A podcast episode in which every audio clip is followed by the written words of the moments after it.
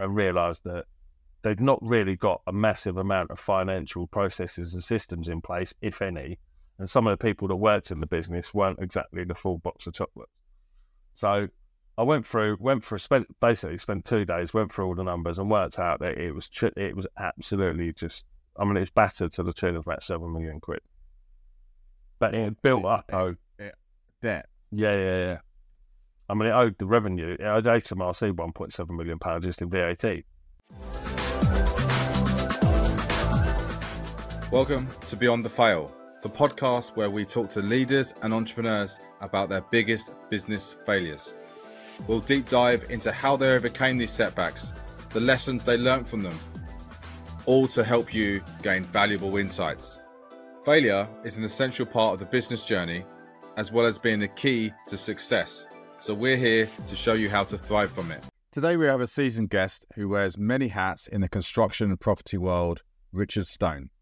A property developer, chartered construction manager, trustee, and TEDx speaker, Richard brings an impressive 40 years of experience in business, construction, and high level executive leadership.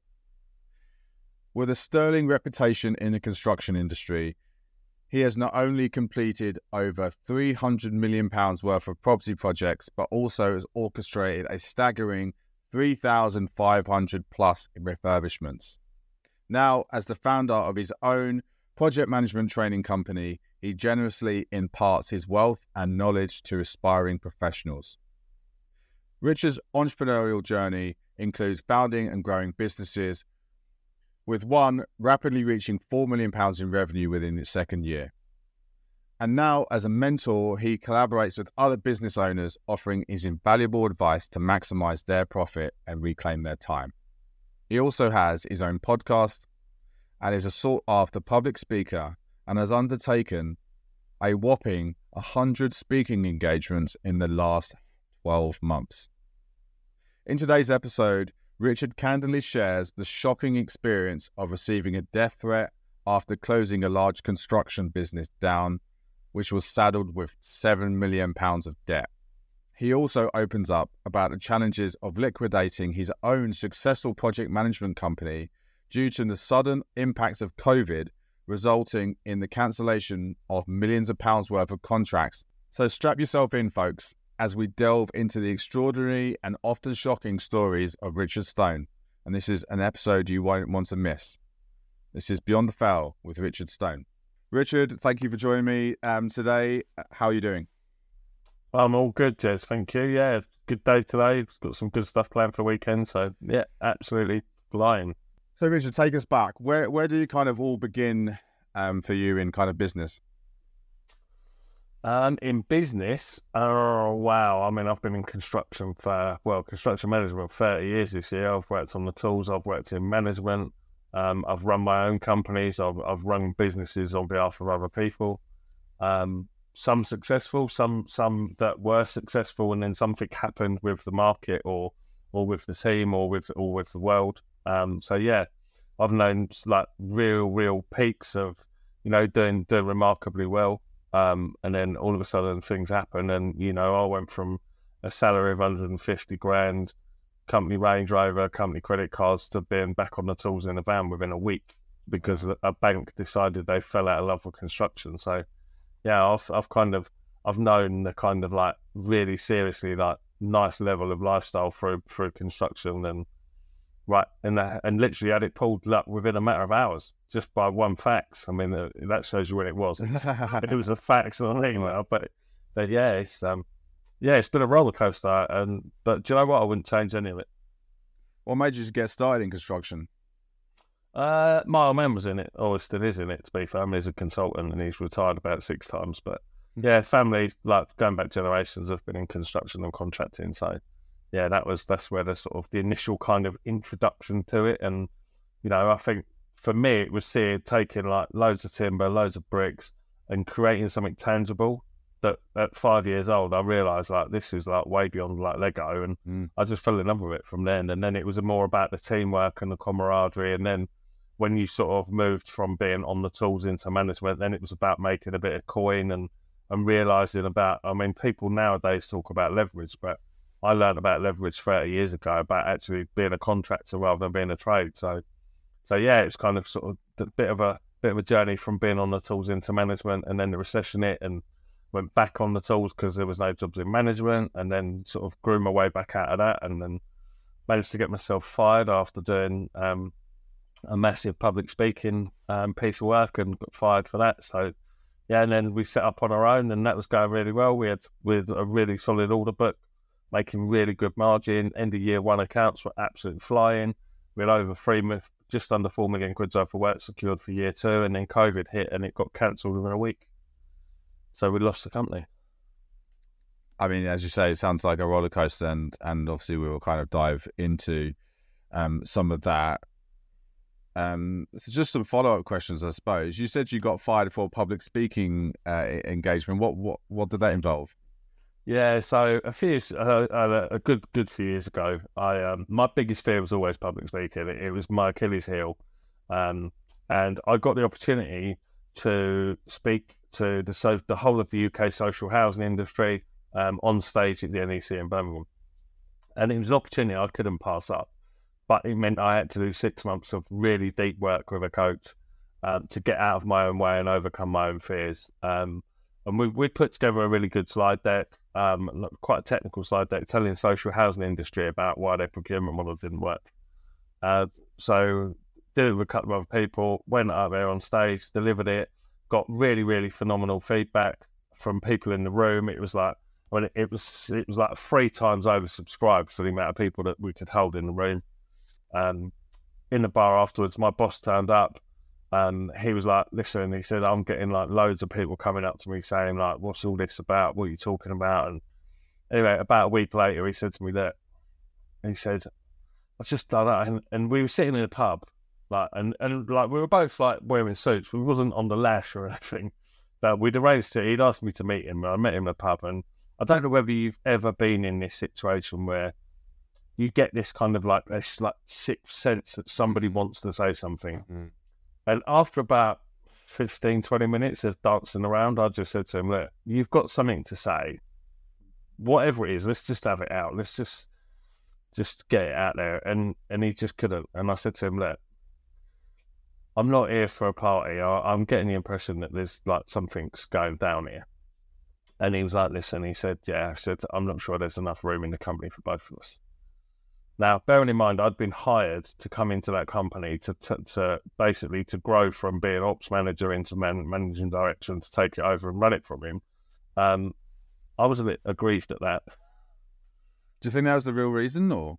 Mm, no, I don't. I think there was other reasons behind it. I think it was probably a convenient, a convenient thing to hang it on, um, because the feedback from people in the room um, at my level, at his level, and from clients was absolutely phenomenal. That this was just what the industry needed. It was mm. really well delivered. You know, that I delivered a big part of it. Other people delivered parts of it as well, and and they got similar feedback. So no, I think it's just the things. But do you know what? It's life, isn't it? But did he blame it on the speech at the time? Mm, not particularly. It was just the timing of it that it was. Mm. All these things sort of happened very in very quick succession. So you know, it is what it is. It's I'd, I'd massively believe that things happen for a reason, and and we sort of that happened, and then we set up our own business, which we were doing really well. That was really successful. So you know, and and you know, we, I wouldn't have done that if it wasn't for that. I would have carried on working for other people. So. And you talked about having a, a, fear of public speaking, and you did, you know, six months of work, and you said you got out your own way. What did, or what obstacles were you putting in your way? What obstacles were. I think the fear that everybody else was going to judge me, and I think I think part of it is probably getting to know yourself more. Part of it is the work I've done, obviously, on my own mindset and my neurology, and working with different coaches, and like, investing quite a lot of time in that sort of stuff. And I think part of it's probably um, probably timing. I think I think when we, you know, we all have different phases in our life, and I think I probably was coming to the end of one phase and moving into another one and the realization that you know when we're in our sort of twenties, you know, or teens and twenties, we think the whole world just is fixated on what we're doing. We sort of lose a little bit of that in our thirties, and then when we get into our sort of forties, we're like, actually, we, there's this realization that the world doesn't actually give a shit what you. Mm. and I think it was it was a culmination of lots of different things. Okay. So, but you only found that out through working through that with that coach. Yeah, doing that work. Yeah, I wouldn't have done it otherwise. I'd never worked with co- I'd never worked with coaches before. Up, up until six years ago, I'd never. The only coach I'd been on was a rugby coach. I'd never never had a coach, and to be brutally honest, I was hugely skeptical. Mm. Hugely skeptical about it. What changed your mind? Um, I think seeing the results that I got out of working with that guy, and it wasn't. I didn't go out to find a coach. Um, I'm kind of like a bit weird. I sort of, if I know I need to do something, I will create like a proper hardcore backstop that I cannot get out of. So by putting myself up to work for the National Housing Forum to deliver that piece of content, it was publicised. It was all over all their socials. They spent hundred grand on marketing and, and Wow. promo and point of sale stuff. I knew I had no exit. There was no Yeah. parachute. I had to show up and do it. And I was sitting at Center Parcs with my wife on holiday, just like chatting through it. And she said to me, Look, I think you need to go and have a conversation with this guy that I used to work with. I was like, Who's this? Like, I've never even like heard you mention him. And I mean, she was a copper and like she was a copper, I was in construction. Them two worlds don't really collide very well. Do you know what I mean? So I'd not, I've not heard of the guy. So I had a conversation with him, and we just gelled instantly.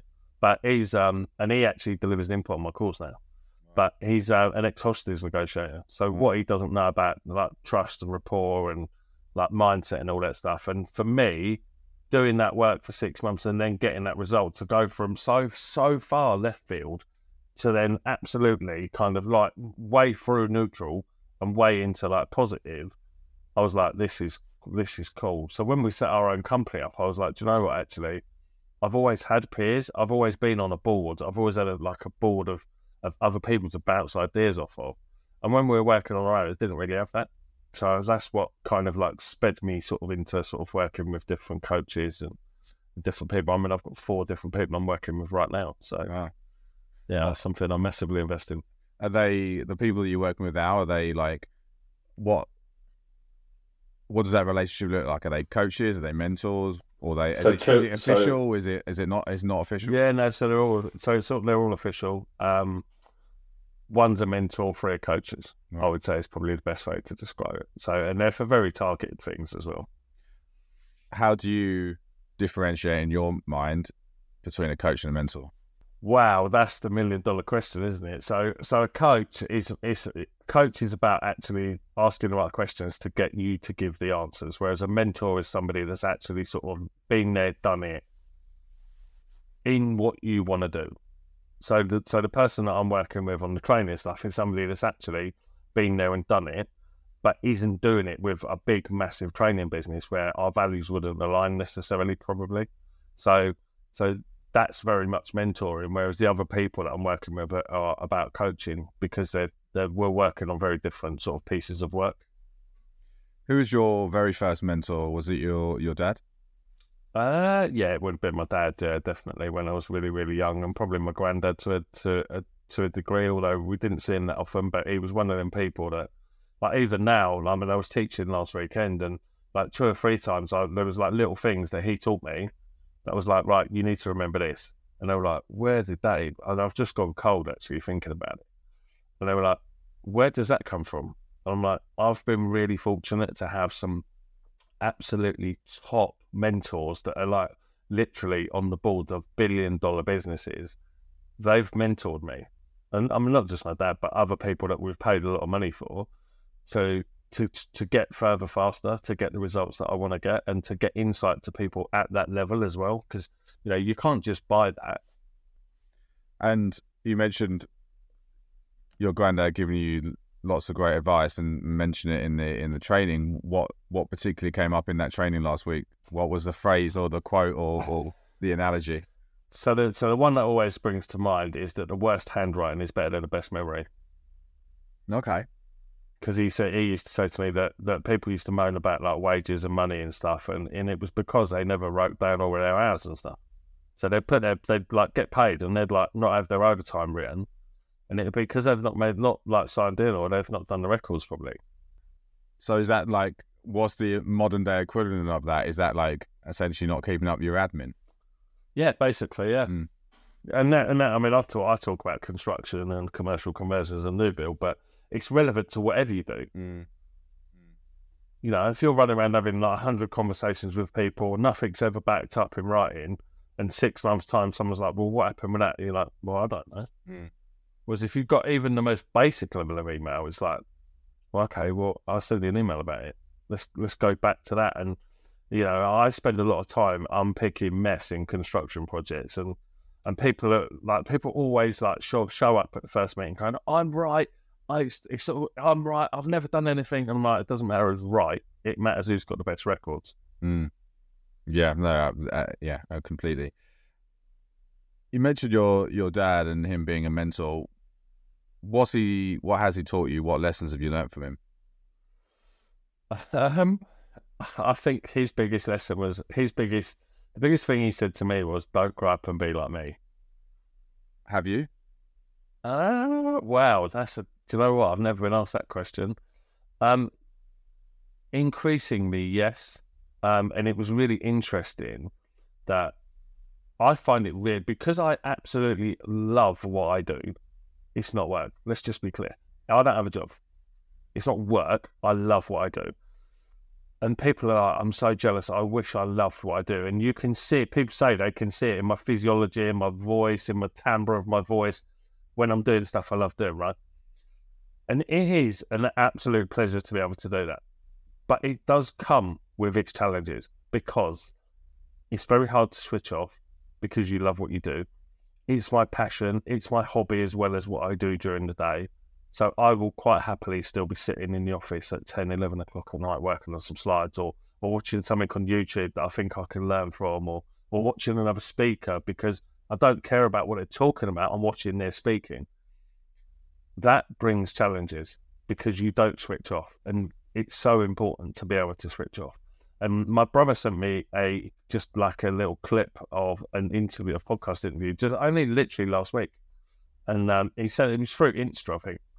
And it was quite insightful actually, because it was it was a lady that was being interviewed on the podcast, and she said, "Do you know what?" She said, "The biggest challenge I have is that actually, I forget work life balance." She says, "I am addicted to what I do," and it was like an absolute wow moment because I am. I've got an addictive personality. It's no secret. I've I've struggled with, with addiction on, on other stuff, which I've talked about on other podcasts.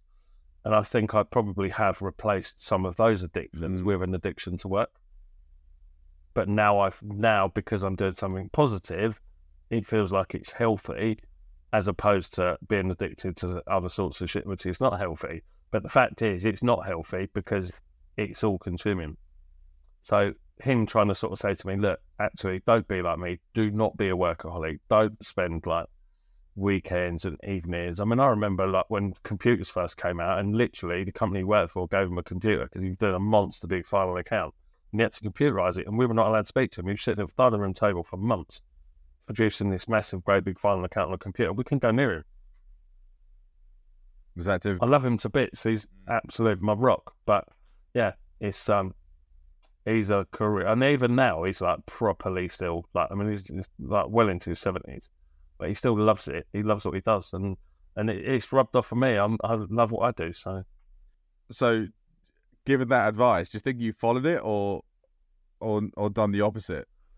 mm, I think I've unconsciously found myself falling into that trap, and I'm now trying to consciously not rewind because you can't ever rewind. I'm trying to become more conscious about the fact that I don't end up doing that. So I'm literally, I've been in the office all day. I'm recording this now with you, and it's early evening. I'll do this and then I'll check out, and I won't be back in the office this evening because I want to try and be more present at home. Now, that's not always perfect. It's not always easy because, um, you know, I do a lot of speaking. The people listening might not know I do a lot of speaking. I do a lot of training. I do a lot of events for myself and for other businesses. That's quite often at the weekend. So I'm trying more to be around during the week and to be at home during the week more. Um, and we're looking at ways we're going to restructure stuff into 2024 so that I'm actually at home and I'm not out actually on speaker circuit as much as I have been this year because I've done well over 100 events this year and it's been absolutely brutal. Yeah, and and and I was just thinking about what you said and about you know your dad and you know, seeing him there at the computer at the at the, table, and um, it it kind of sounds like in some ways that you know uh, the way that you've kind of got your businesses set up, there is some parallels. Yeah, oh yeah, there is undoubtedly. Yeah, yeah, undoubtedly. I can't. I, I'll be an idiot to try and deny it. It's there's massive parallels. Um, I'm now at the point where I'm restructuring stuff so that mm. actually I can be more present. You know, the children are, are now a bit older. I mean, Oliver's in, in London at uni. Charlie's 17 and learning to drive. Ruby's 13. So they're a bit older now. We are coming into that phase of life where actually they don't want us around as much. Mm. Yeah, the more, you know, they want to go off and do their own thing. Mm. And support support for them looks a little bit different. I mean, I'm not working at the weekend mm. as much as I worked all weekend last weekend. This weekend, I'm off. I'm at a swimming gala in Coventry, I think, with Ruby because supporting her. So, but it's about making sure that the support is there, and it doesn't necessarily always have to be in person. Like she was at a gala last weekend, swimming as part of a team for a regional, and I watched it on YouTube. But I, I sent her a message two seconds after I watched it, and she she was fine with it. So, like a lot of people, I think get caught up on actually. And I was talking to a guy on Clubhouse last year about this, about being present in the room. And his biggest guilt was that he was in the room watching a film with his wife and with his three kids, but he wasn't there in his head. He was in his business thinking about his P&L in his head. And he's, he really, really mentally struggles with that. So I'm trying to be not only in the room, but actually in the room in my head, if that makes sense, because otherwise I'd feel like a fraud. And, and do any of us ever get that perfectly right? No, I don't think we do. I think it's about trying to put stuff in place in the business to enable there to be a, an element of calm so that you mm. can actually step away from it. Yeah, because if you, if in the back of your head you you're kind of thinking about all the potential problems and chaos going on, then you you it's gonna be very difficult. However much you try to focus in what's going on in in that room. Yeah, and it's, you know, it's, I mean, I've got 16, 16 live client projects on right now. We've got a training course, we've got a mastermind with a dozen plus people on it. They've all got projects, you know, so there is a lot going on. But yeah, it's just about, and that's the the benefit of in systems and processes that actually it makes it easier to be able to just go, do you know what? Let's just take a deep breath here. So I suppose just sort of fast forwarding, your what was your kind of first business that you set up on your own and what success did you see within that? My first business. Wow. I mean, I started work at 11. so, I mean, I had jobs in pubs and I was doing stuff for other people. Um, I went self employed, set up a fencing or bought into a fencing company uh, with a guy who was a lot older than me that I met in a pub. Um, we were really we, we, were really successful. We had 12 guys at the peak um, for probably two or three years. Um, and then he got he got caught up in a really really messy relationship, and it cost him it's like over 50 grand in divorce solicitors. Right. And then all of a sudden, money was disappearing out of the company, and it was it was completely. I mean, bearing in mind, I was like 16, 17. It was not like some great big like absolute alliance with a big contract and all that stuff. It was two geezers who met in a pub who just done a bit of collar together with a team of blokes, and uh, money was going missing. Like suppliers weren't getting paid. Some of the power tools were disappearing, and it was like, hold on a minute, what's going on here? And it become apparent that he'd not paid his solicitor's bill either. And we were sitting sitting in his dining room going through doing all the invoicing and that. And his solicitor actually come round his house to knock the door to say, like, how is my money? Like, I'm, I'm due in court on Monday for you. If you don't pay me, I won't be turning up. And I was like, wow. what is going on? And he, broke, he just broke down. I mean, that's quite a lot to deal with at 16. Yeah, it wasn't. Yeah, do you know what? I mean, I'm sitting here like all like Billy Big Bollocks laughing and joking, but I've, I mean, I lost my best friend at 18 when he committed suicide. So life has not been like a box of chocolates. But yeah, I mean, it, it's tough, but you know, you've got to man up. I mean, I was I was on the tools working at 11, working with fencers and scaffolders. So I've been in the, I'd already been in the industry quite a while. So I've sort of seen like other people have like like labour gangs split up, geezers rolling around on the floor outside the site office about wages on a Friday. So, you know, I knew I kind of knew sort of what I was getting into. But mm. yeah, it's um, yeah, I've always been older than my years. I think because obviously I had those jobs at sort of eleven. It sort of makes you sort of mature really quickly. And I mean, I, I got that job because literally I moved from Birmingham when I was eight to Bristol um, and then got quite badly bullied because of the way I spoke. So as soon as I could get a job, I had like four jobs within like about three months of each other. And I was like, I used a bit of my wages to just like placate the bullies, just so they'd just like jog on and leave me alone, so I could just Really? back on some early money. You paid them off essentially. Yeah, exactly. Yeah, not not tons, like a couple of quid here, but like I mean, I mean, I, I used to go scaffolding or labouring for scaffolders on a Saturday into like Bristol and sometimes up into London. And I could earn between fifty and hundred quid for a day. So if I gave them two quid for some sweets, they thought they'd had a touch. And I was like, do you know what? This is just easy. It's, it's easier Yeah. to just pay them to, than to just start rolling around the floor with them. It just, just thought, do you know what? Life's too short. I just can't be asked. And you said you had four jobs at eleven. What was the mo- What was the driver and the motivator there to have that many jobs? Okay, so partly money, um, because we were. I mean, don't get me wrong. We never, we didn't come from like from a bad background. You know, like my mum come from like a council house background. We was never like there was never tons of money, but we never went without. You know, I mean, my mum had a job on Saturdays in B Jam, so we could have like Christmas presents. But like me and my brother took it in turns, like who got like a like a good Christmas present. Like, I'm gonna say like a good Christmas. I mean, like my man went down to like the police auction and got a second hand bike, not like an Xbox and like shit that kids want now. But so you know, we was all right. We, you know, we went on our uppers or nothing. But so a little bit of it was my own money and independence. But my first job at eleven was in the pub washing dishes, and because like I, I just turned up on time and I worked hard, and because I turned up on time and worked hard, I got respected, and I what you never had that. At, I Mm. never had that at school.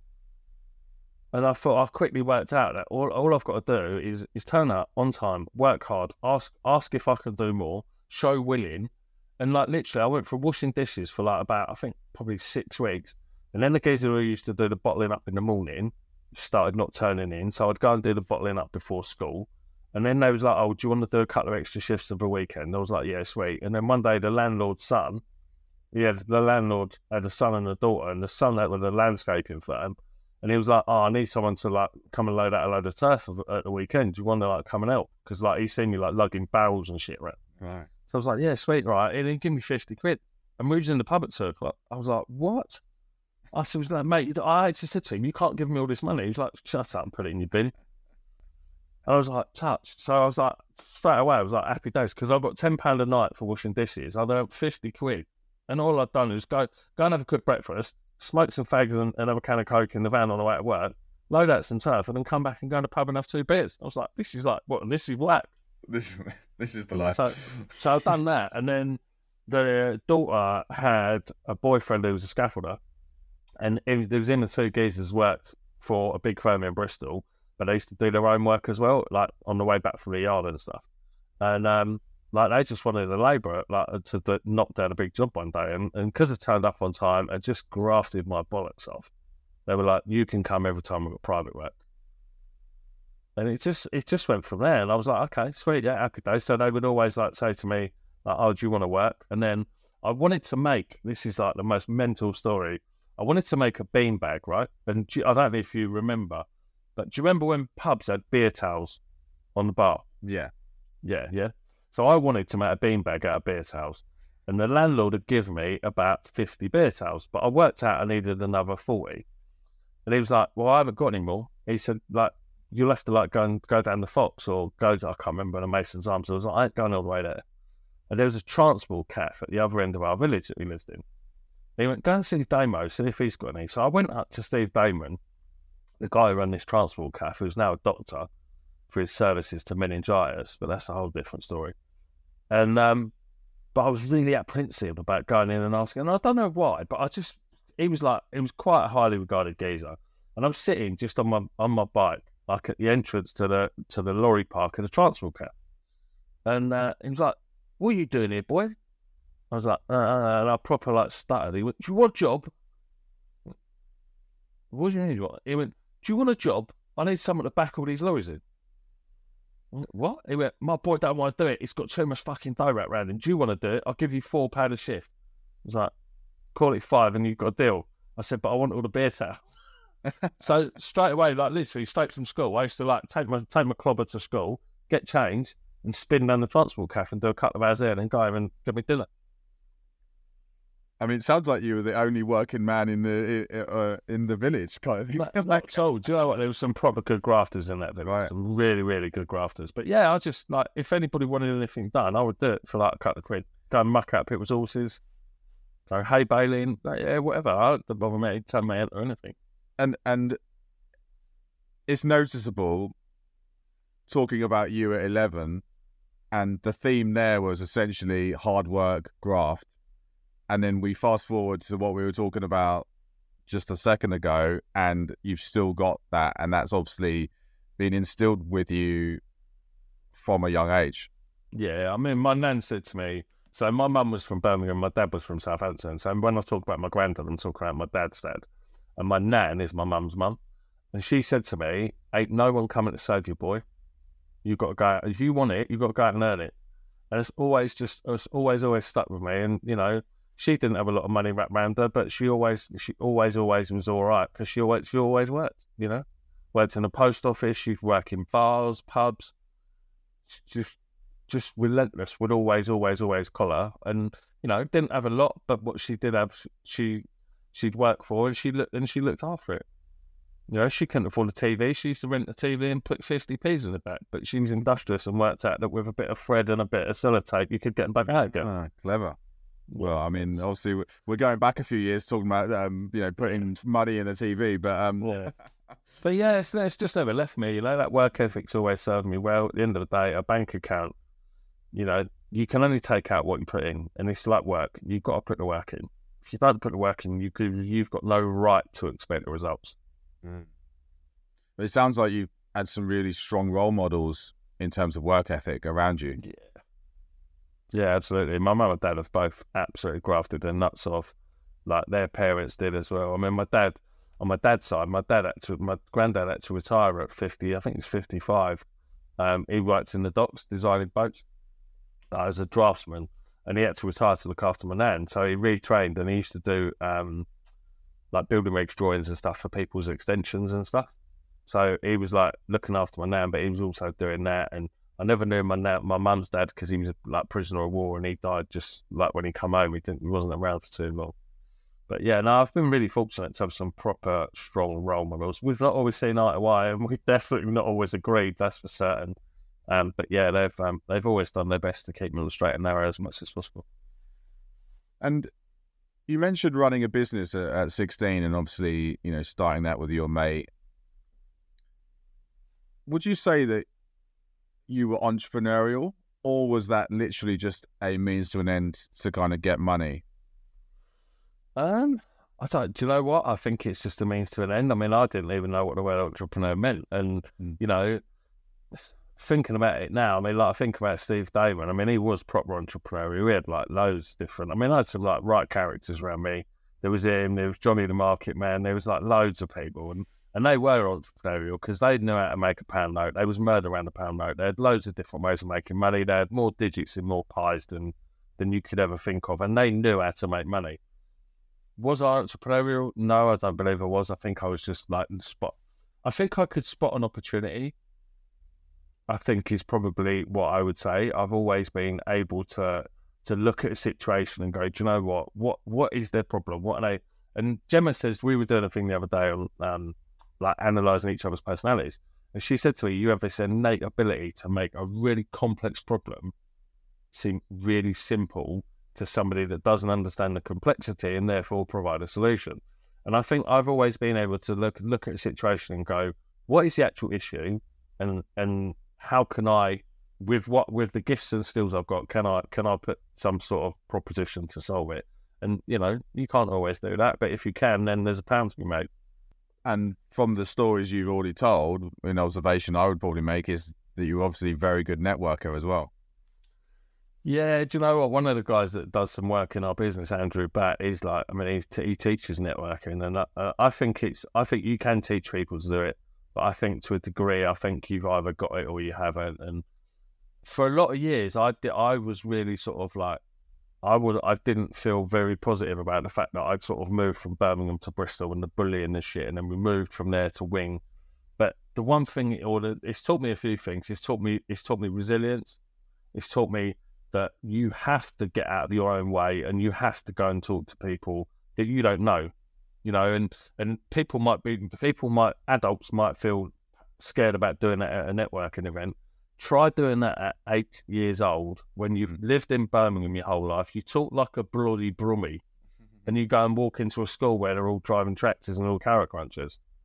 That that, that, that all of a sudden that networking meeting is going to look a bit easier. So I think it's been it's been born out of necessity, I think, to a degree. But yeah, I mean, I love a bit of networking. I mean, it's one of the reasons I like the speaking is because is because you get to meet so many people, and I've got such a diverse network. It's quality. I love it. So we talked to we talked off off uh, offline about um, some of the stories you might be sort of sharing today, and you you mentioned about having to shut a company down that you were running. Was that the same issue as the as the, as the COVID and the recession, or are they all different? No, it's different. No, it's different. So, so I was working for. So I work. I my career went from site. Uh, when I when I come off the tools, I went into site management, and I spent eleven and just under twelve years working for one business, and I was trained and coached and mentored to go from site manager to ops director, and then I left because we tried to do a management buyout, and the chairman wouldn't do it. So I went consulting for a few years and I was doing some work for a venture capitalist who bought businesses. Um, and he, he made an offer for me to come in and run some of them. So I was running a couple of them for him. Um, and he bought another company up in just outside Liverpool in St Helens. And um, I came back from a couple of weeks off and he said, I've bought another business, need you to go and have a look here.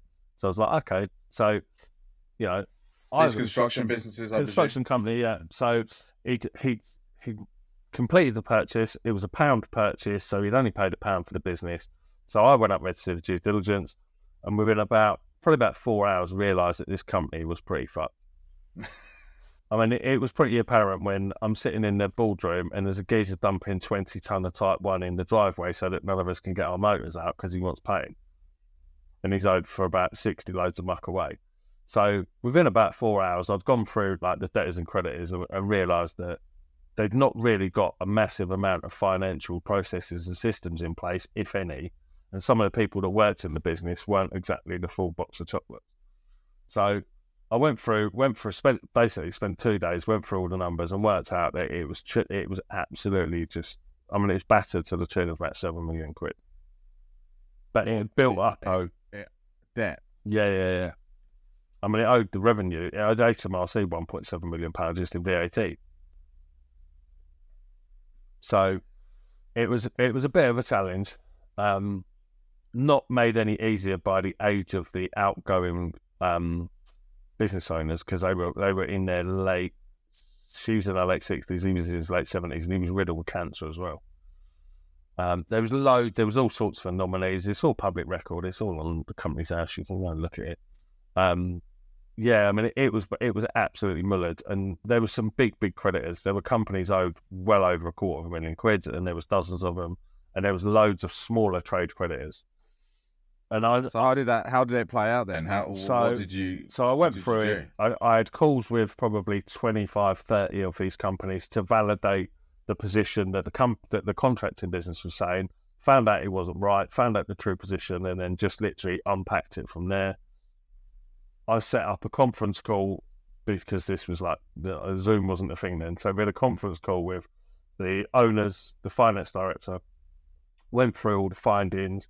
The finance director like asked loads of questions. The shareholders were obviously pretty aggrieved, um, and said, "Look, th- you know, it's not sustainable."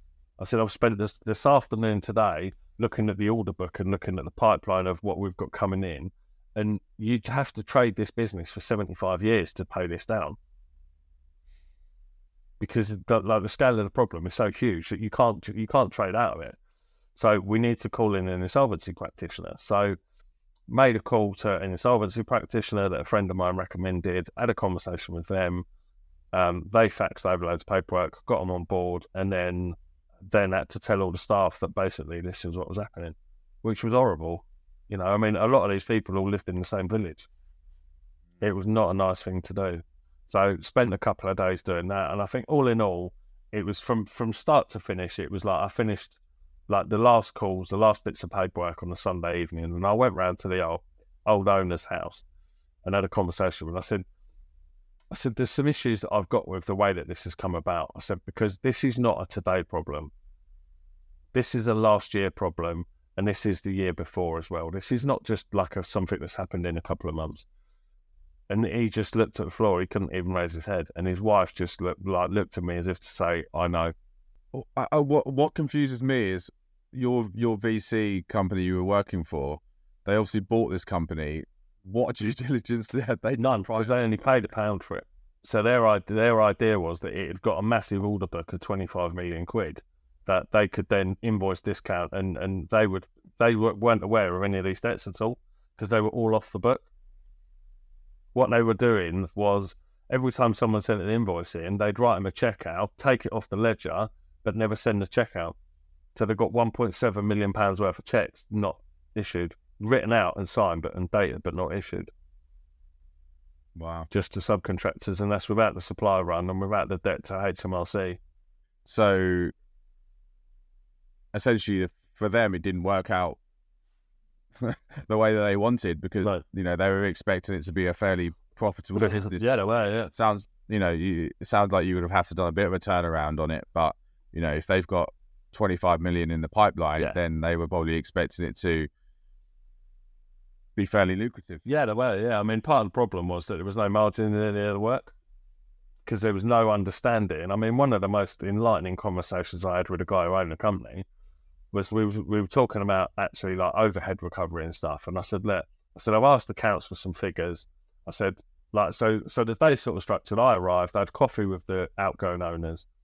I said, look, I need loads of information because I want to sense checks and stuff. Can you get me this stuff? And while that's happening, I'll meet with the department heads. So I went and had a meeting with the with the estimator, and um, I said to him, "So do you like do you price net or are you putting overhead on?" He was like, "Pardon." Now, some company, for context, some companies will the estimators will just price the work at the net net net costs, and then the main board will add the overheads. Other businesses, the estimator will price it net, and then they'll add overhead. It depends on the size of the business because this wasn't a massive company, so it's more often that the estimator will put the overheads on it. And when he when he sort of gave me the answer, it's like it was quite apparent he didn't know.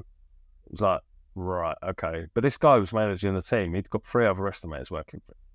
So then when I had a conversation with the QS and said, look, what's going on with this? Where's where's the latest CVR, which is which is an acronym for cost value reconciliation, which is basically a profit statement on a project every month, which is common in construction. You run them every month and they'd never done them. They'd never run CVRs. So you've got a person not putting any overhead on jobs. You've got a QS not actually tracking whether there's any profit. And I, I said to, I went back in and at sort of I don't know about eleven o'clock by the time I did these meetings, and I said to the outgoing owner, I said, um, he seems like is everything all right? I said, yeah, it's all right. So so, I said, but I have got a question. I said, what is it you think that these quantities of surveyors are doing? And you know when you look at someone's face and you think you can gauge the answer. I thought I was going to be able to gauge the answer. Oh, how wrong was I? He said, It's really simple, Richard. He said, I don't even know what a quantity surveyor does. And I looked at him and I said, Pardon? What do you mean you don't know what a QS does? You've hired these people. How did you appoint them? How did you like find them? And he said, Well, he said it all come about. He said, because I was in the pub with my pal. He said, and I was moaning about having all this paperwork. So my mate said, Yeah, you want to get one of them QSs, they'll sort it out. He said, So I got one. And then he come in and he said, Oh, I'm too busy. He said, So I've got another one. He said, And that's just how it happened. Like, absolutely no systems or processes whatsoever. and the irony is none of them sorted it out at all Yeah, exactly. No it all just turned up for a free lunch.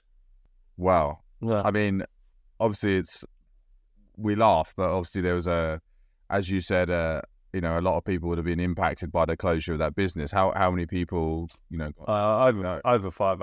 I got let go over about 150, but in terms of got impacted, there was another 70 subcontractors. Like some of them had got teams of 10, 20, 30, 40 people. So in terms of reach, I mean, I had a conversation with the administrator about this, and we reckon about between 500 and 1,000. wow, Yeah, I mean, the village pub nearly went bust. The village shop like lost a load of money because half these people had got, you know, like back in the day, you used to get like credit in the shop. Well, half these people had got like credit in the shop. So yeah, it was it was not fun. I mean, it sort of it all come on top. Well, I dealt with it, got the administrator on board, um, and then I literally had like a few days off, and I flew out to Egypt for a few days and went to stay in Luxor, and I was sitting in a cafe, just like sitting there, and, and my company phone had been turned off, so I'd bought a phone at the airport, and the only people that knew what the number was was my son, my mum and dad, and the finance director Georgina. No one else had this number, and I'm sitting in this cafe, just sitting with my back to the wall of the cafe, was like looking at the wall of the cafe. So my back to like this like rough, horrible like dirt track alleyway, just like drinking this coffee, which to be brutally honest was a bit pony. And I lit a fag, and, I, and my phone rang, or it just like saw it like light up on the table. And I picked it up to answer it, and I thought it was fucking double early in England. It's like, who's going to be phoning me this time? I thought it was, I didn't think it'd be my mum and dad, and I knew it wouldn't be my son. I thought it might be the finance director because we'd both signed, allegedly, we'd never signed them. They'd been signed on our behalf, personal guarantees. So I thought it might be her because she was worried about her like personal guarantee and her personal safety and all that sort of stuff. And it wasn't. It was this guy. And I'll never forget his voice. And he said, if you think you can run, you better think again, stand up and turn around slowly. And as I stood up and turned round, he was pointing a gun at me. No way. Yep. I don't, In Egypt. in Egypt. I don't know what gun it was. I can tell you it was pretty short and it was black. But I'm In the middle of broad daylight? him. In the middle of broad daylight, yeah. So what did you do? Um, I shit myself.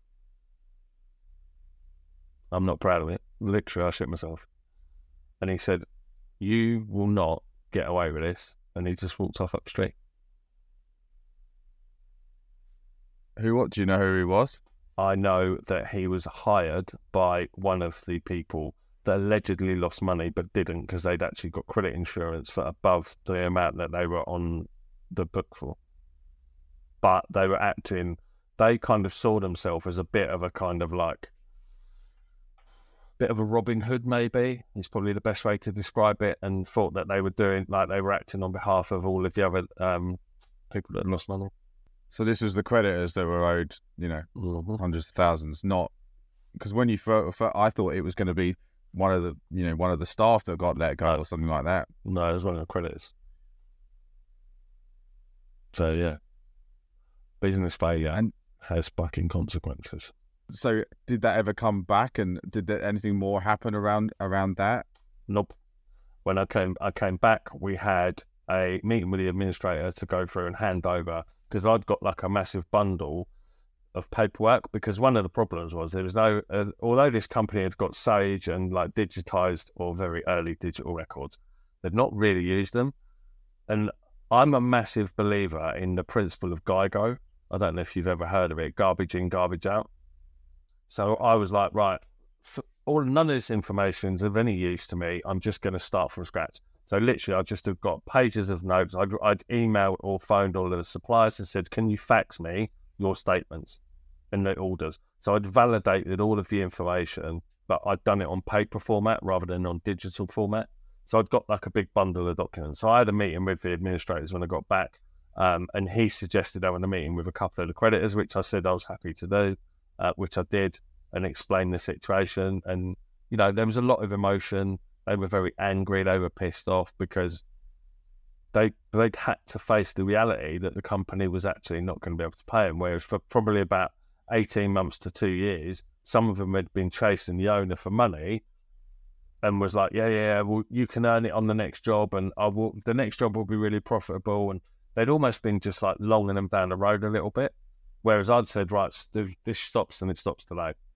So that made meant they had to face this very harsh reality that they weren't going to see their money, and you know, should they have blamed themselves? Should they have blamed the, the previous owner that was like basically just taking the piss out of them, albeit necess- not necessarily. I mean, he couldn't deal with the fact that he was going to lose his company because he didn't know. But I can tell you that one person who wasn't at fault was me. But it's always the messenger that gets shot, almost literally. So that never, there was never any other follow up threat. No, And did you know the company that essentially did, made that that call? Not definitely. It's one of three. Right. Right, right. So And do, were were they one of the people that you actually had that conversation with? I had conversations with one of those three. The other, the other two declined to attend a meeting and said, "Look, it's in the hands of our." Um, one said it was in the hands of their bank. One said it was in the hands of their credit insurer. So, which is why I can never be certain because unless I've looked into the whites of someone's eyes, I don't know. I'm a pretty good judge of character, and I know. I think I know if I was sitting in front of them and I put that question on them, I think I'd be able to gauge from their body reaction whether it was them or not. But because I only met one of the three, it's impossible to know what the reaction was of the two of them. So challenging time, and it's really weird because it kind of, for a long time, it was something that that was kind of like on my shoulder.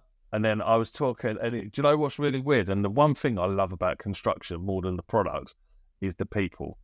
And I was talking on stage in a clubhouse room during COVID, and I went absolutely stone cold because a person came into the audience with the same name as the finance director of that company.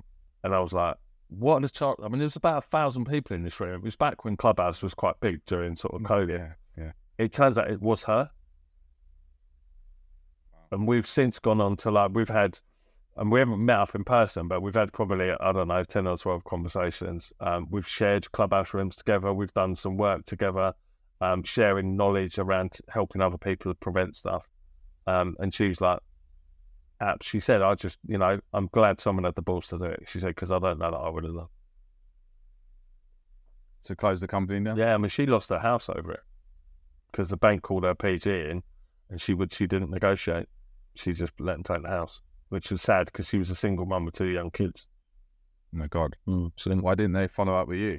uh, I negotiated because we, we basically hadn't signed them. They'd been signed on our behalf. So I, I, que- I queried mine and I got my solicitor to write a letter saying that, you know, this has been obtained fraudulently. I've never signed it. I've never, like, but because obviously my name was on the company, they were like, well, you must have known something about it. I'm like, no. So I, it was for 120 grand and I give them 10 grand, but I did it over the course of three years. So yeah, not fun. Why why were you asked to sign a PG on I wasn't. would- I didn't when it would sign it. be- Right.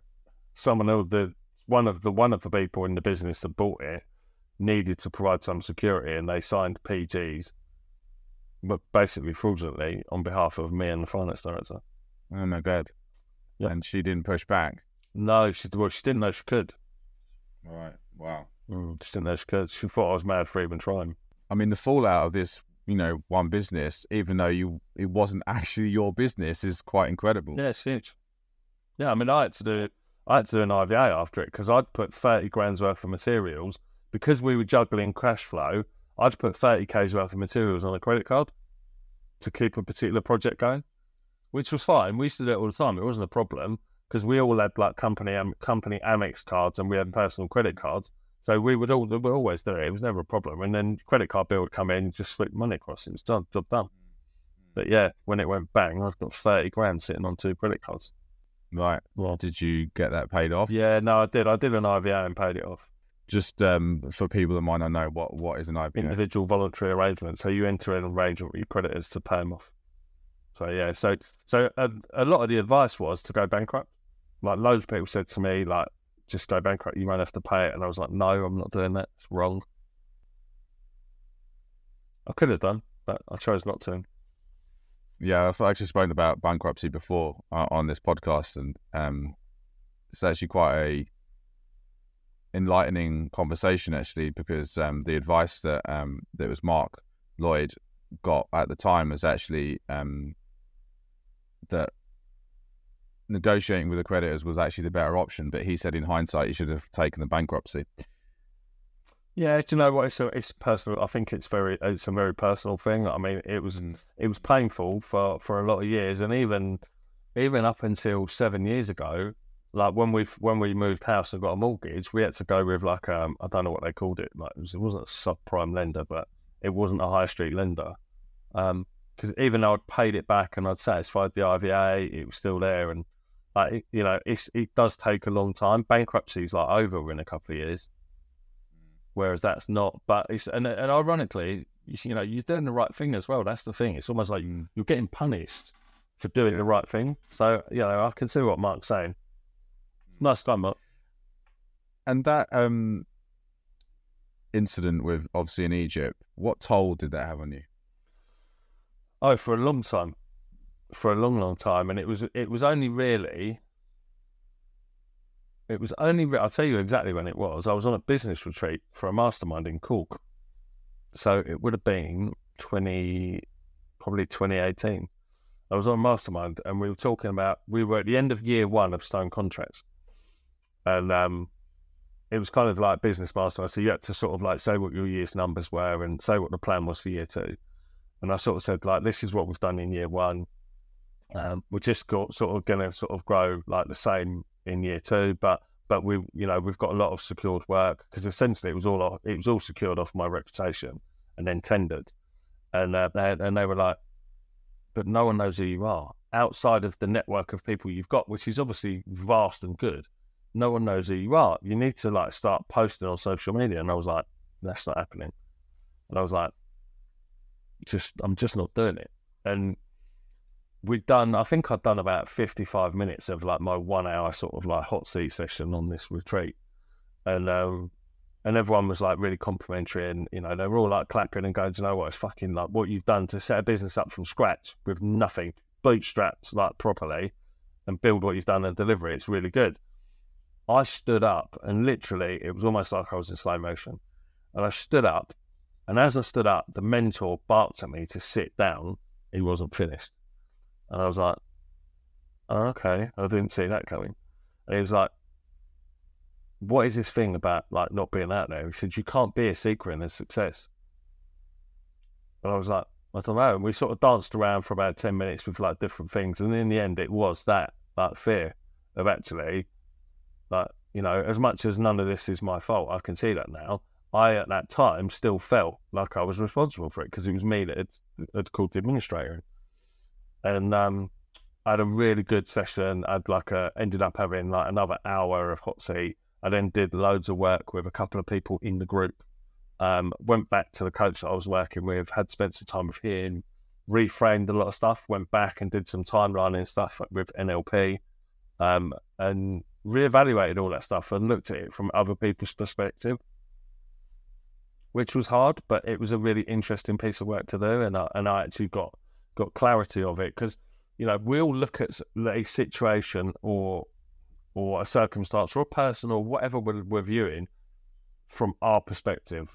We don't look at it from sideways or from somebody else's perspective, and to do that took quite a lot of time, but was really really powerful exercise to do. What was the reframe that really helped you change your mindset on it and overcame that fear? Okay, so so having a conversation with um, a couple of the people that had had businesses um, that were affected by it, certainly, I um, I reached out in a conversation with the administrator about it, and, and had a conversation with them.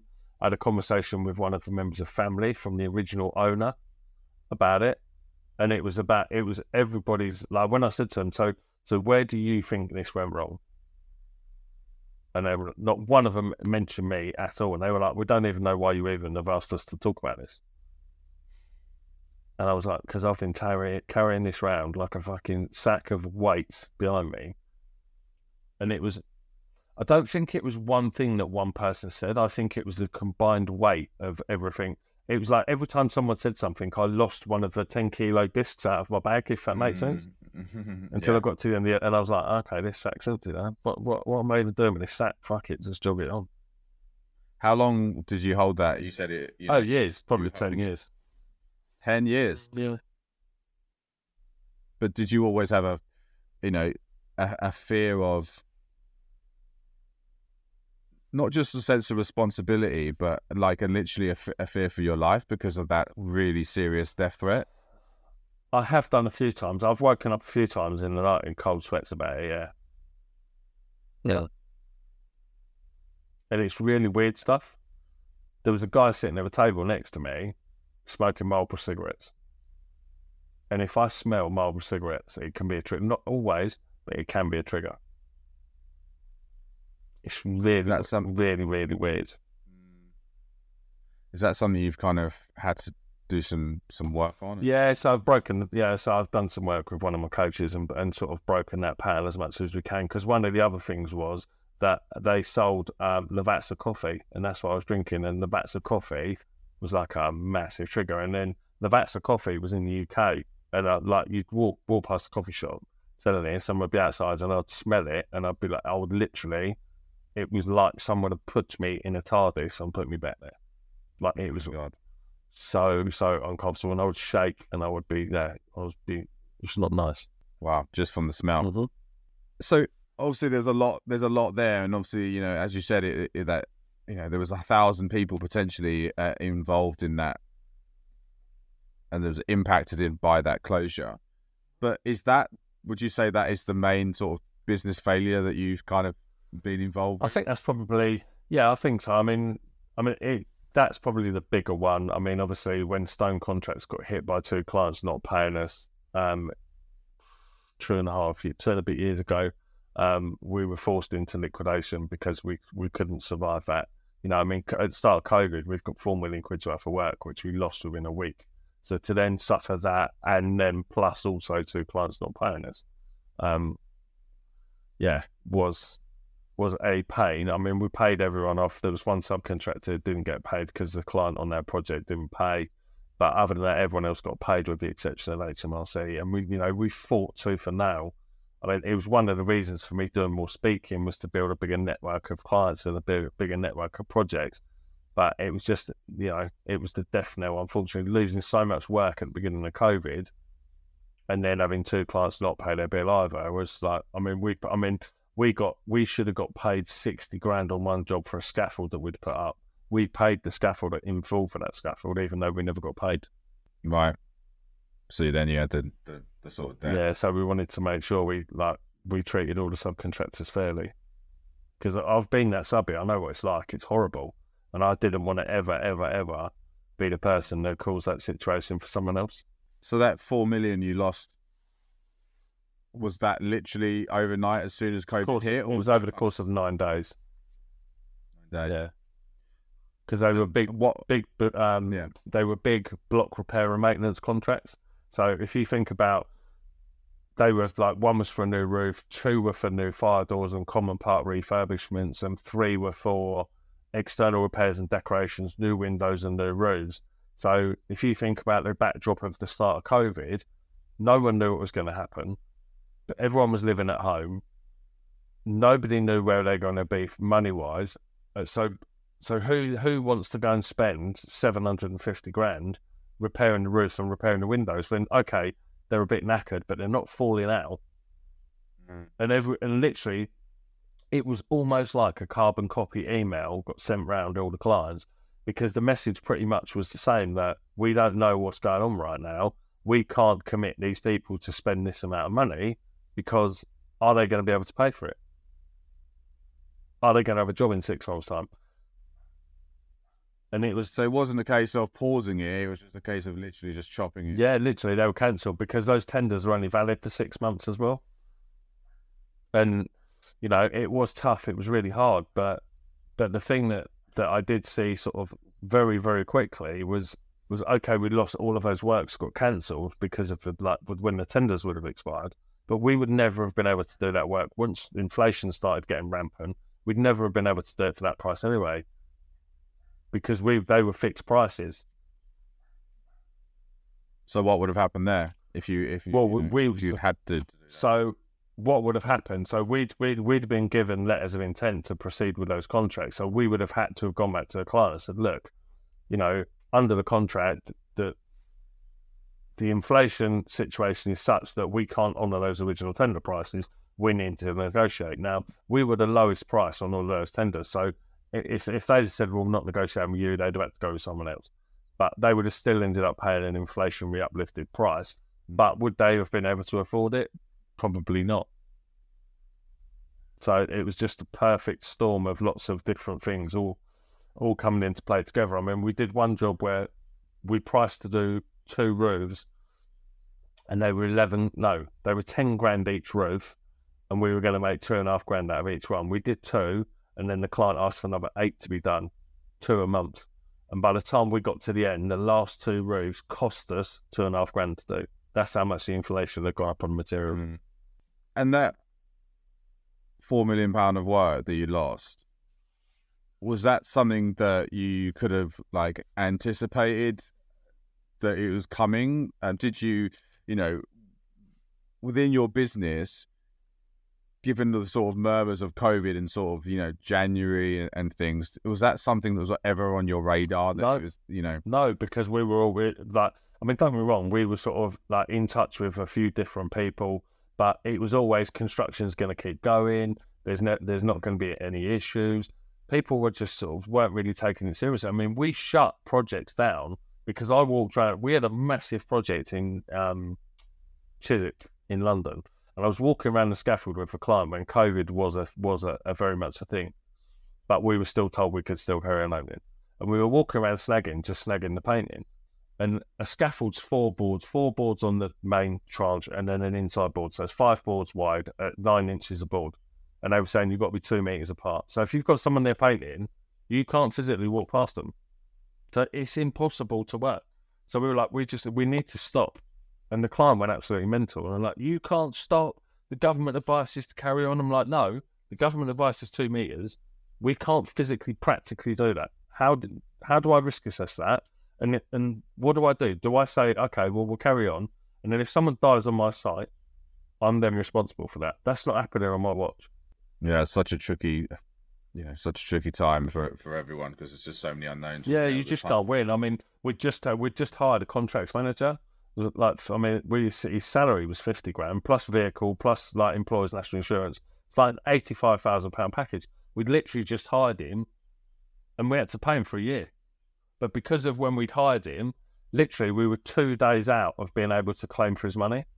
So we couldn't claim for his wages. So me and Gemma had to put, put money into the company to pay for it, as well as not take wages out ourselves.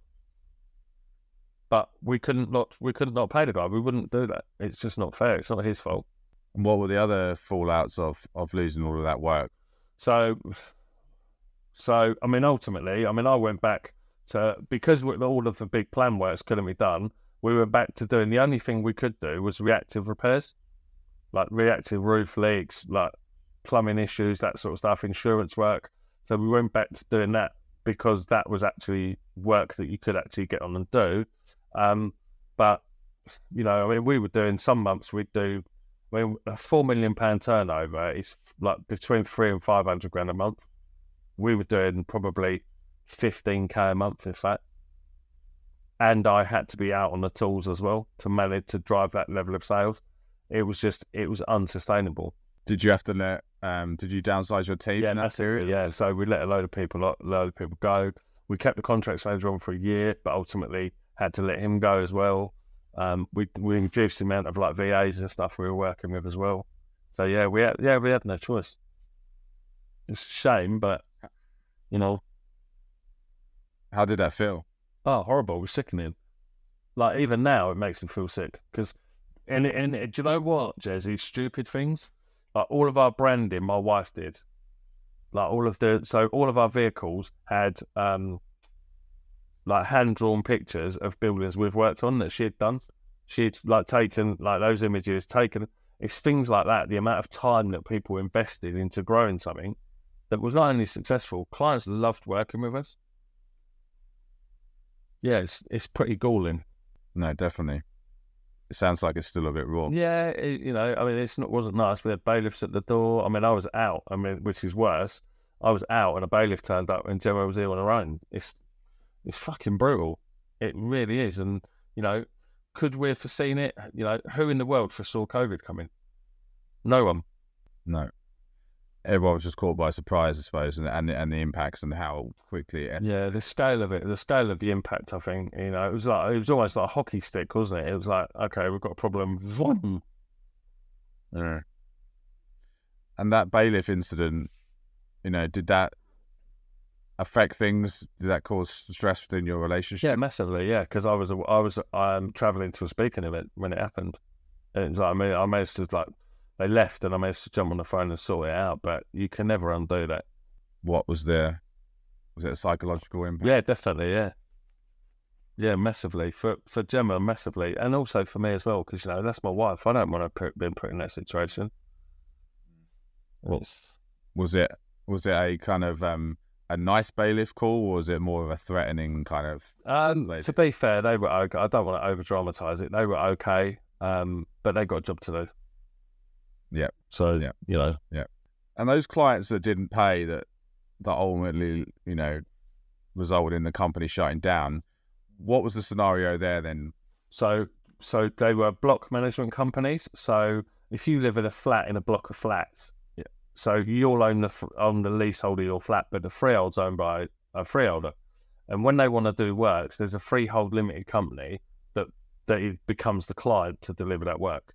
Hmm. So, those clients don't make profit; they don't make sales. The money that they get to do work is funded by individual private flat owners putting money in through service charge. Hmm. So, but the problem was that when all of this shit with COVID was happening, we're also in the back background we've had Grenfell Tower. So, all these people that are in flats that are non-compliant, that haven't got fire doors, that haven't got fire stopping, which is work streams that we used to do, are all, are all busy shitting themselves that their flats like can't be sold because by this, at this at this point in time, like nobody will sign a mortgage of first a flat. So they basically took the money that was in the block management account to pay down to get loads of fire protection work done. But when it came for our invoices to be paid, there was no money left to pay for it. Is there anything you could have done about that? Or did you try? Yeah, we did. Yeah, we sought legal advice um, on both cases. We saw sort of legal advice from separate, and because they're block management companies and there's no money in those businesses, you're trying to recover money from something that has nothing in order to recover it from. Mm. So they were like, listen, if in order to do this, you'd have to go. Well, in first instance, you'd have to go to adjudication. That's probably twenty five grand, which is like minimum. If you win at adjudication, then you're going to have to enforce it. That's high court. That's probably like fifty to hundred grand. We didn't have that kind of resources to be able to put into two, and because they were two separate adjudications, we'd have two separate loads of costs. And how much money were you owed? Uh, just over hundred k. But we'd They al- would have cost you more. yeah, Potentially. and we'd already poured every bit of our savings. We'd not taken wages. You know, we just didn't have the financial resources to be able to carry on, which is a shame. But you know, businesses and business is great when it's going well, but when it's not, it can be quite challenging. and was that a scenario that was caused by COVID? Would it have happened? You know, if there wasn't COVID? Yeah, um, I think I think there were two two big contributory factors. One was COVID because that's what caused the rest of the works to be cancelled. Because if we'd have had that four million quid's worth of work on site, we could probably have traded out. Well, we could have traded out of it, but it was the fact that also the issues around the post Grenfell work and the fact that people couldn't get could basically their flats were like valued at zero because of the lack of compliance. That's what caused lots of people to want to rush off and get work done. And the whole block management industry, you know, is bandit country. Half the people that work in block management haven't got any qualifications. You got you got block managers that literally have got no qualifications. They're in charge of people's budget, but they don't track spending. So they'll they'll keep placing orders to get rid of a problem, but they won't realise that they're over the service charge demand. So, so it's major work. So they've got to do Section Twenty process in order to be able to charge the money.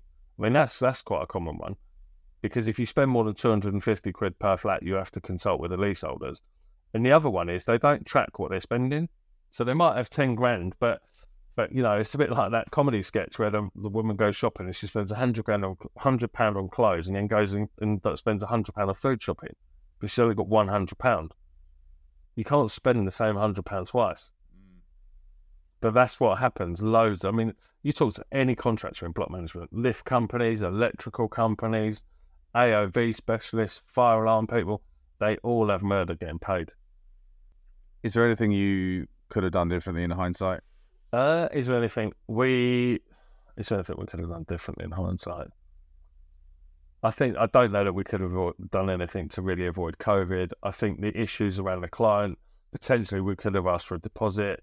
Um, in reality, when we've done that in the past, we've ended up not winning the job because in that industry, people just don't pay deposits. It's all JCT contracts that are paid on monthly valuation. So you're fund, you're fronting the project for the first month, and then another month where you actually get the valuation signed off and get the money in. What was the sort of lowest point in that that period for you? Um, what was the lowest point? When I realised we weren't getting paid for that scaffold, I was on the roof of a building in um, Barnet, and I contemplated throwing myself off the top. Why did it feel that significant? I suppose. Why? Um, because Yeah. Why? Why did? Yeah. Why did it sort of hit you so much that you wanted to potentially end your life? because I'd had a conference call with our accountant to go through and look at could we trade out of the situation when we realised we weren't going to get paid for those jobs.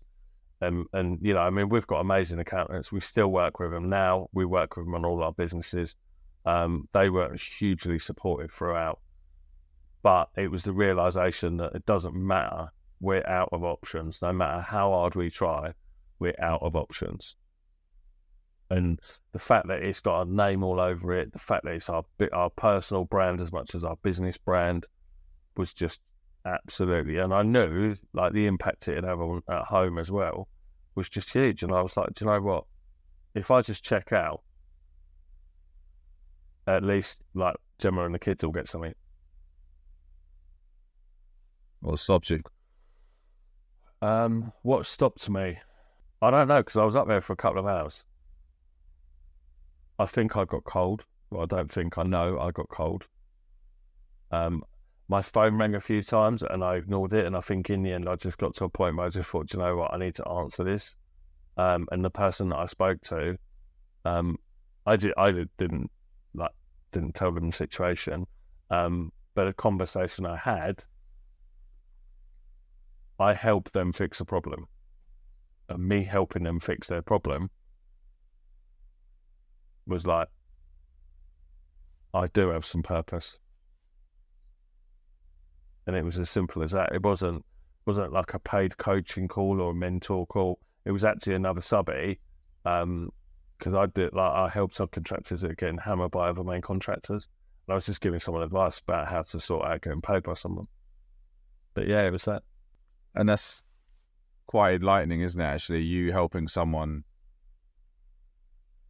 made you realize that you could continue to help people, uh, and then you you know you did have a, a sort of positive future in front of you.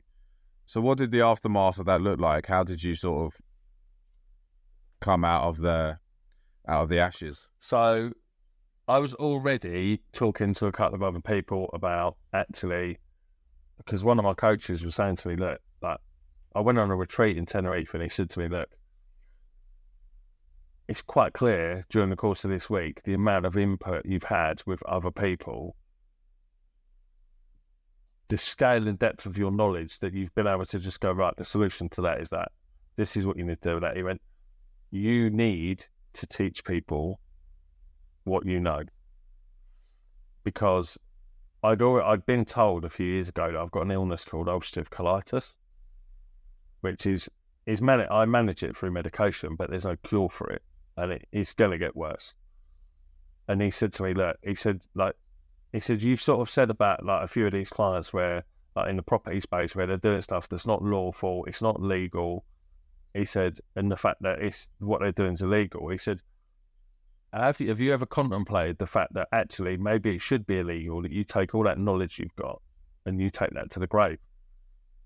And I've never, I've never, uh, well, one, I'd never really thought about the fact that I've got a lot of knowledge because that to me is quite a, may come across as quite an egotistical thing to do, and I'm probably the least egotistical person on the planet.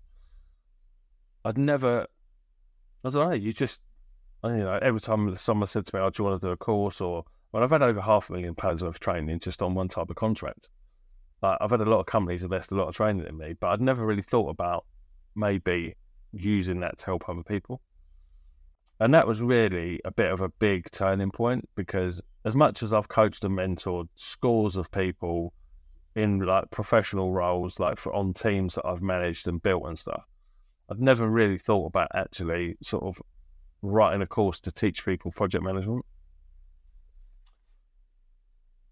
And it took it took me a while because I, I mean, I never really liked school. I mean, I went there because it was where the cigarette shop was and the rugby pitch, and it's where me and Gemma met. But we didn't get we didn't both mm. get married straight from school.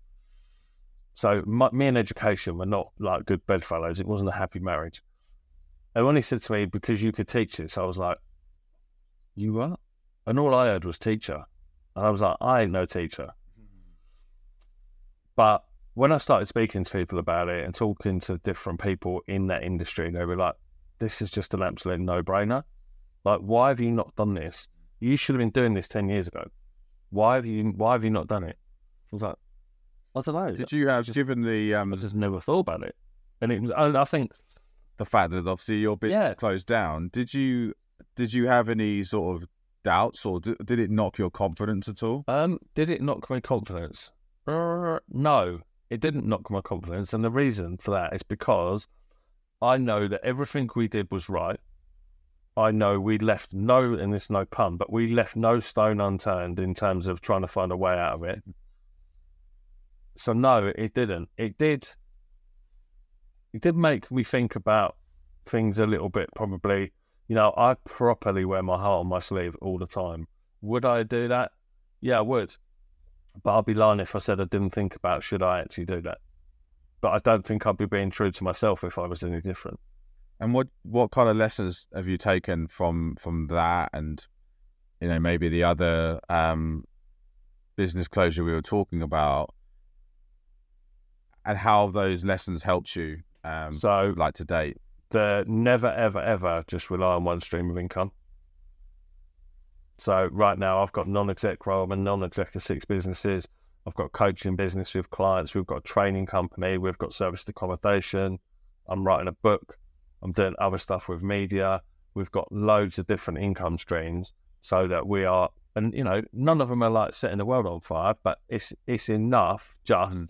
across all of those different funnels to to keep keep the lights on. Just it's flickering a little bit, but yeah, I think that's the biggest lesson is is multiple streams of income without a shadow of a doubt. And you didn't have I that. never thought about it. It's just literally.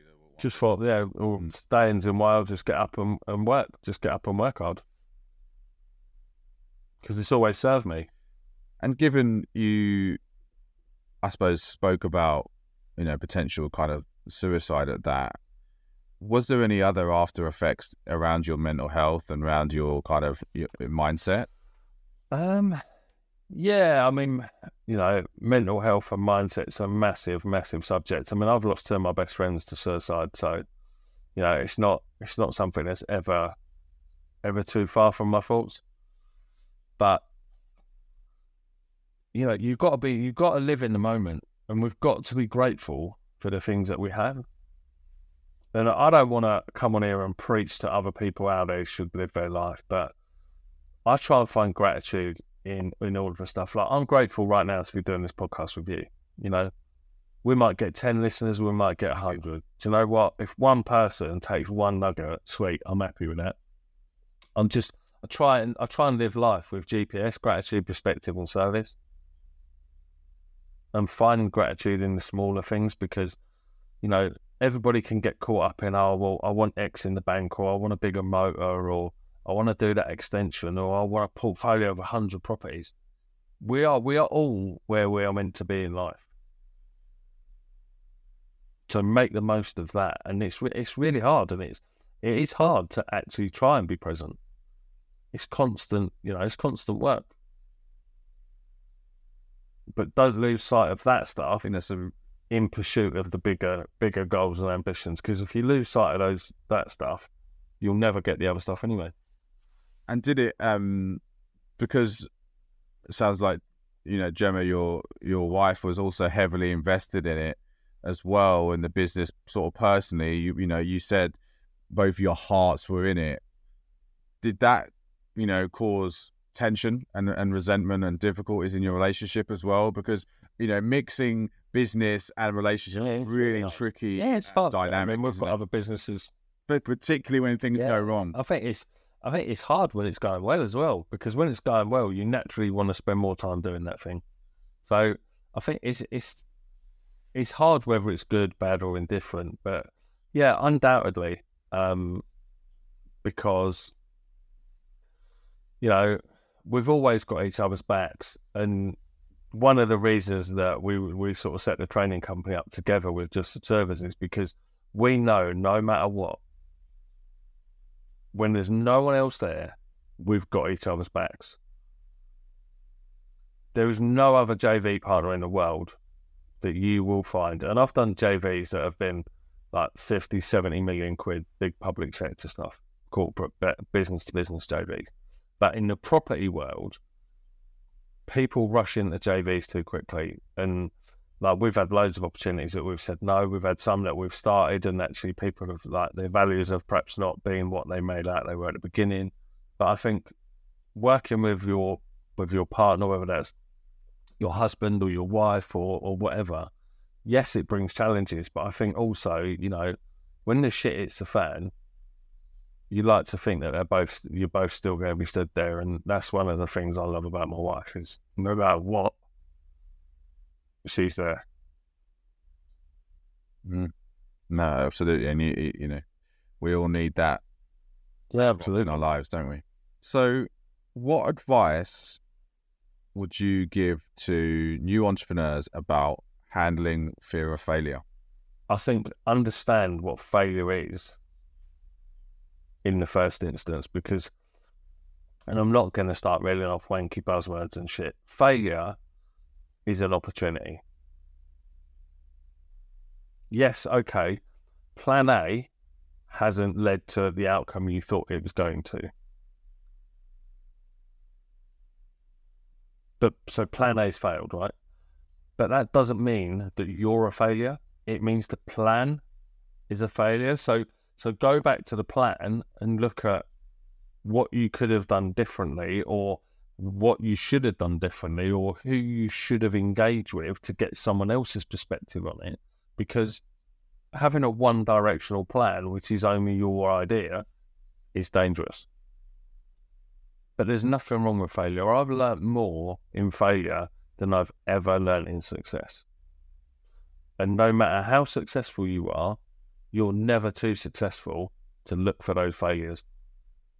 If we, when we do projects, if if we make the margin we thought we were going to make, we still pick the bones out of that job at the end, and and we will speak to the client, we'll talk to the trades, we'll talk to subcontractors, we'll talk to the team. Okay, what could we have done better? What wasn't perfect? Where did we go wrong?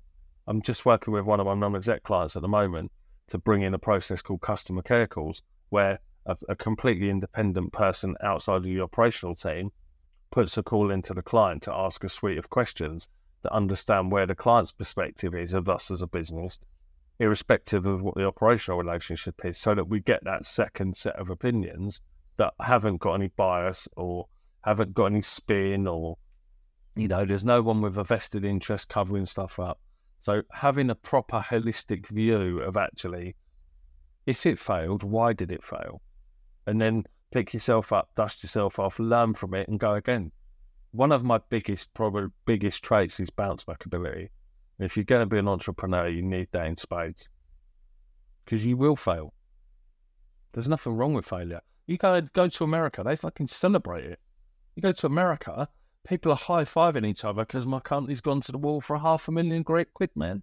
And someone else will come in and go, no, man, I'm better. Mine went to the wall for 750 million quid.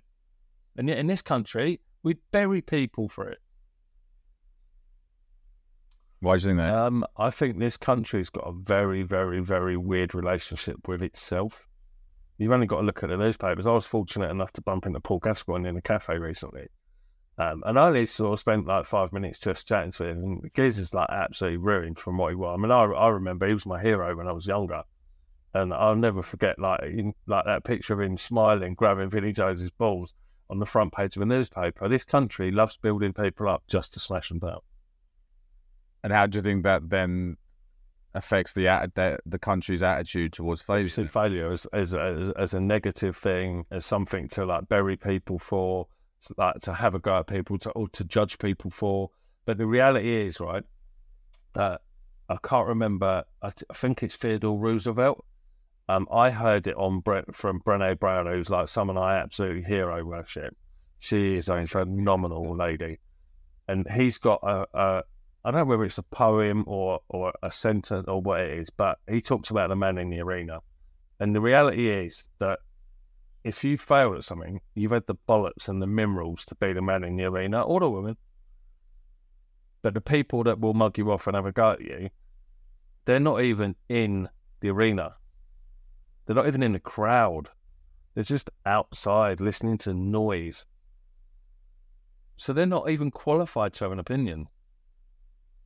Yeah, and and people should be celebrated, and you know, entrepreneurs and business people. Yeah, massively for being courageous, putting themselves out there essentially, and, and taking the risks, and take making the sacrifices for starting ventures. Yeah, absolutely. So, last question: If you could go back in time and erase, you know, both of those failures that we've talked about today from happening, would you do that? No. Why not? Because I learned an awful lot from both experiences, and I wouldn't be the person I am today without them. Why do you think? Why do you think they've had such a significant impact on on on you and who you are today? Uh, the scale of both of them, the profoundness of them. Um, I think the fact that they were different and they happened in very different phases of my life. Um, and because I approach every day like a school day, what can I learn from that situation? You know, I could just go, yeah, none of this is my fault. Yeah, someone else's problem. But actually, I've learned an awful lot from both of those situations, irrespective of whose fault it was. Amazing. So, I've got a quick fire round to end the podcast with. So, this is uh, short questions and short answers. So, you, are you ready? For so, yep. failure is first attempt in learning. What is your life's mission? What is my life? My life's mission is to help as many people as possible make successful profit in property in property projects by doing it compliantly and safely nice. and profitably. What's one piece of advice that you would want to give on your your deathbed? Okay, skill set without mindset equals upset. Do you want to repeat that? Just because I think that's a good one. Skill set without mindset equals upset. Nice. Just get that on a t-shirt. What's one habit that keeps you resilient? What is one habit? Keeping grounded. How do you keep yourself grounded? Um, by connecting with my family, because you know, you go go and speak at an event in front of a couple of hundred people. It's very easy to come off stage feeling like a million dollars, but actually, I'm still a dad you know, I still, I'm still, you know, I'm still a husband. I'm not perfect in either of those roles. And I think having those people around you, whoever they are, to keep you grounded is absolutely crucial. If you could be immortal, would you take it? If I could be immortal, yeah, I would, because the knowledge I've got, I could help more people. So undoubtedly, yes, I would. What's one surprising fact that not many people know about you? Not surprised. Okay, I got round to I got through to the final round of The Apprentice a number of yeah. years ago. Do you regret not making it to the the, the show? Um, do I regret it? No, I don't. No, I don't. For a very simple. So the reason I didn't get through was because I was running a company with fifty staff, and there was no plan B for me to exit so that I could go onto the show. Um, but I don't regret it because for the very simple reason that I don't think I would have cut it. And I don't think I would have cut it for, for again, a very simple reason. In order to do that, you have to be, you know, in business, you've got to be brutal sometimes. But in that show, you've got to be absolutely brutal towards the other mm-hmm. people that you're working with. And that's not a bit of me. I want to build teams, not just work in isolation. So, what's uh, a guest or a person that you can recommend that you think I should have on? I guess Tony Gargan. Okay, great, and, and, and I know Tony. So, why why do you think Tony? Why? Because I think she's got an amazing story. She's got an amazing gift. She's literally she's such an eloquent speaker. Then she's got a lot of knowledge that she could share to help a lot of people get out of their own way and avoid their first attempt at learning. Amazing. So, where can people find you and connect with you, Richard? Uh, they can find me and connect with me on Facebook, LinkedIn, Instagram. Great. Um, so we look forward to the book. When's that going to be out? January. Perfect. Amazing. So pre-order will be Christmas. I'm hoping. I've just got um, probably about a third of it left to do. So Great. Well, good luck with that. Um, thank you so much for being here and sharing so much personal Oh. stuff and and going really kind of deep and and some sort of harrowing um, tales. So really appreciate that honesty and transparency. And I know people are going to get a lot from today. So thank you. no problem. Great conversation. I thoroughly enjoyed it. Thank you. Thank you for listening to Beyond the Fail. Really hope you enjoyed this episode and learned something new. Please do subscribe to the show and leave us a review. It really does help us to grow and to reach more people. Do follow us on social media too. We're at Jeswood on Instagram and at Beyond the Fail on YouTube and also on Linktree. Thanks again and see you soon.